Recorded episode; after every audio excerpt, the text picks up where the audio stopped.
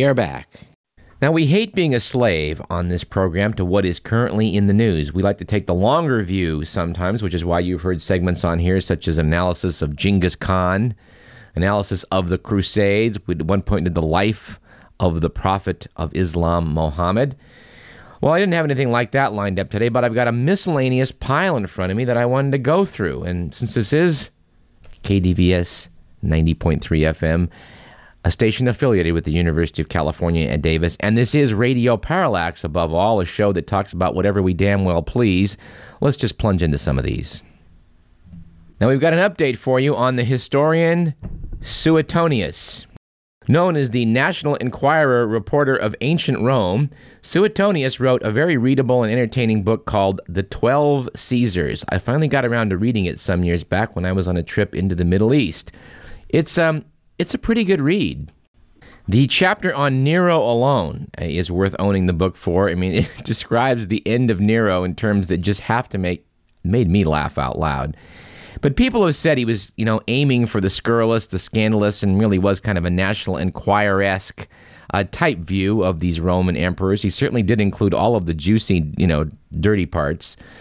Uh, I mean, you know, and some of the antics they were up to that, you know, it tends to reflect badly on them, particularly Caligula, who comes off very badly in Suetonius's telling.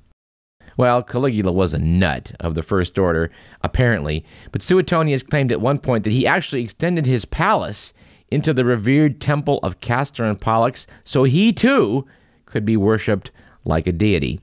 Well, people have doubted some of his claims, but a team of British and American archaeologists have been conducting a dig at the Roman Forum, have proof now that Suetonius was correct. Remains of walls and sewer lines show that Caligula had ripped out the walls between his palace and the temple and made the temple his vestibule. There you have it. Radio Parallax helps lay to rest a 2,000 year old controversy. Item from the Week magazine The family of a New Mexico man is suing a Catholic priest for proclaiming at his funeral the deceased was headed for Hades.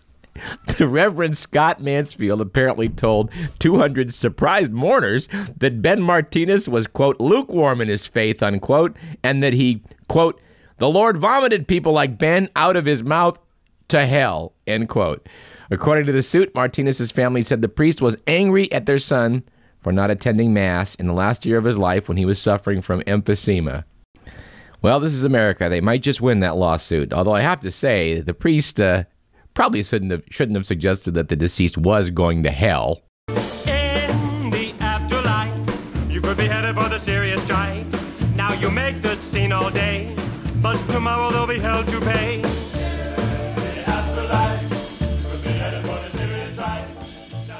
Thank you to the Squirrel Nut Zippers on that one for their immortal composition, Hell. Now, we haven't got a follow up story that I'm keen to find out about, about whether the toy manufacturer is selling an action figure of George W. Bush, U.S. President and naval aviator, in the form of a $39.99 doll wearing a replica of the flight uniform that Bush donned to announce the end of major combat in Iraq. Well, one wonders about sales of that doll since uh, after Bush has proclaimed the end of major combat, uh, the combat casualties have continued to rise. That is to say, people continue to die over in Iraq. Now, we've had more casualties than we did during the initial phase of combat. The peace has actually been more costly than the war. We may want to put a call into our um, the good people over at the, the News and Review, Sacramento News and Review, to see if their contest of what you would do with a George Bush uh, action figure doll uh, they ever settled what um, you know what the winner would would do. Don't know. We'll find out. Uh, of course, we have to point out that in defense of the fact that we've had a lot of casualties over in Iraq, the U.S. government has said that well, you know, five of the Americans listed as killed in Iraq may actually have committed suicide. Well, thanks for U.S. commanders for informing us of that. I, I feel quite a bit better. Now, as far as being a naval aviator, uh, goes, I want to actually refer to a book by Paul Begala, which someone put into my box at work. Thank you, whoever did that. That was uh, that was uh, nice of you. I don't know, you know, who my benefactor was. Mr. Begala has a very interesting chapter in his book about, um, you know, George Bush's disappearance from the National Guard. Now, George Bush did tra- was trained to be a pilot in the uh, Texas Air National Guard. I want to remind you of this story because I think it's you know germane. If we're going to put out dolls showing him in a naval aviator uniform, let's just review how he got to be a naval aviator. Let's just take a minute. 1968, being in the National Guard was a coveted ticket out of getting your ass shot off in Vietnam. There was a waiting list of 500 people in Texas. George W. Bush was apparently vaunted to the head of the line. He only scored in the 25th percentile in pilot aptitude, yet he was approved for an automatic commission as a second lieutenant and assigned to flight school, a role usually reserved for young men with ROTC or Air Force experience, of which Bush had neither. Yeah, although in his campaign speeches he mentioned that he, uh, you know, uh, he had served in a time of war in the military, he in fact specifically marked off that he did not wish to go overseas during his stay in the Air National Guard, something that Greg Palast pointed out to you listeners on this program some time ago. But uh, Mr. Begala did say in his book that, in fairness to W, it is dangerous duty, training to fly jets, and uh, that uh, you know Bush wanted to be a pilot, and pilots die in training with tragic frequency. He said, "You'll get no sneering from me about Bush's service in the Guard. It's just that his lack of service was something he found bothersome." Uh, Bush asked to be transferred from the Air National Guard to the Alabama Guard because he was going to work on the Senate campaign of an Alabama Republican, Winton Blount, Richard Nixon's former postmaster general. Bush asked for and received a transfer to the Alabama Guard. Um, but the trouble was, he never showed up for duty. At least that's what the records say. The commanding officer said he never showed up. The administrative officer backs him up, says he never showed up. There's no paper trail whatsoever showing that he ever showed up. But in his hazy memory, Bush was quoted as saying that he did some did some paper shuffling in uh, in Montgomery. He thinks it was desk work. Ari Fleischer once told the press. Dan Bartlett, another spokesman for Bush, said the governor specifically remembers pulling duty in Alabama at the end of the campaign, suggesting that the work was that all important odds and ends.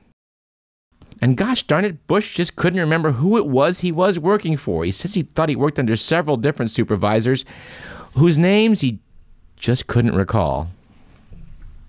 Anyway, if you rush out, I think you can still get them on the market. $39.99 for the action figure of a guy who avoided going to Vietnam by securing a coveted spot in the Texas Air National Guard requested and received a transfer to Alabama, then did nothing to fulfill his duty, managed to get honorably discharged, um, proving that, you know, he got away with it. That's all we have time for today. Our thanks go to attorney Lawrence Teeter, our good friend and special media correspondent Gary Chu, and my producer, Edward McMillan. And rumor has it uh, that next week, Mr. Ron Glick will be returning to the KDVS lineup for public affairs, and uh, we're glad to have him back. Next week's program will be our Back to School special, as the UCD school year will start on September, I believe, 25th, which is the next time we come to you, so we'll see you then. You've been listening to Radio Parallax. I'm Douglas Everett. Stay tuned for Todd.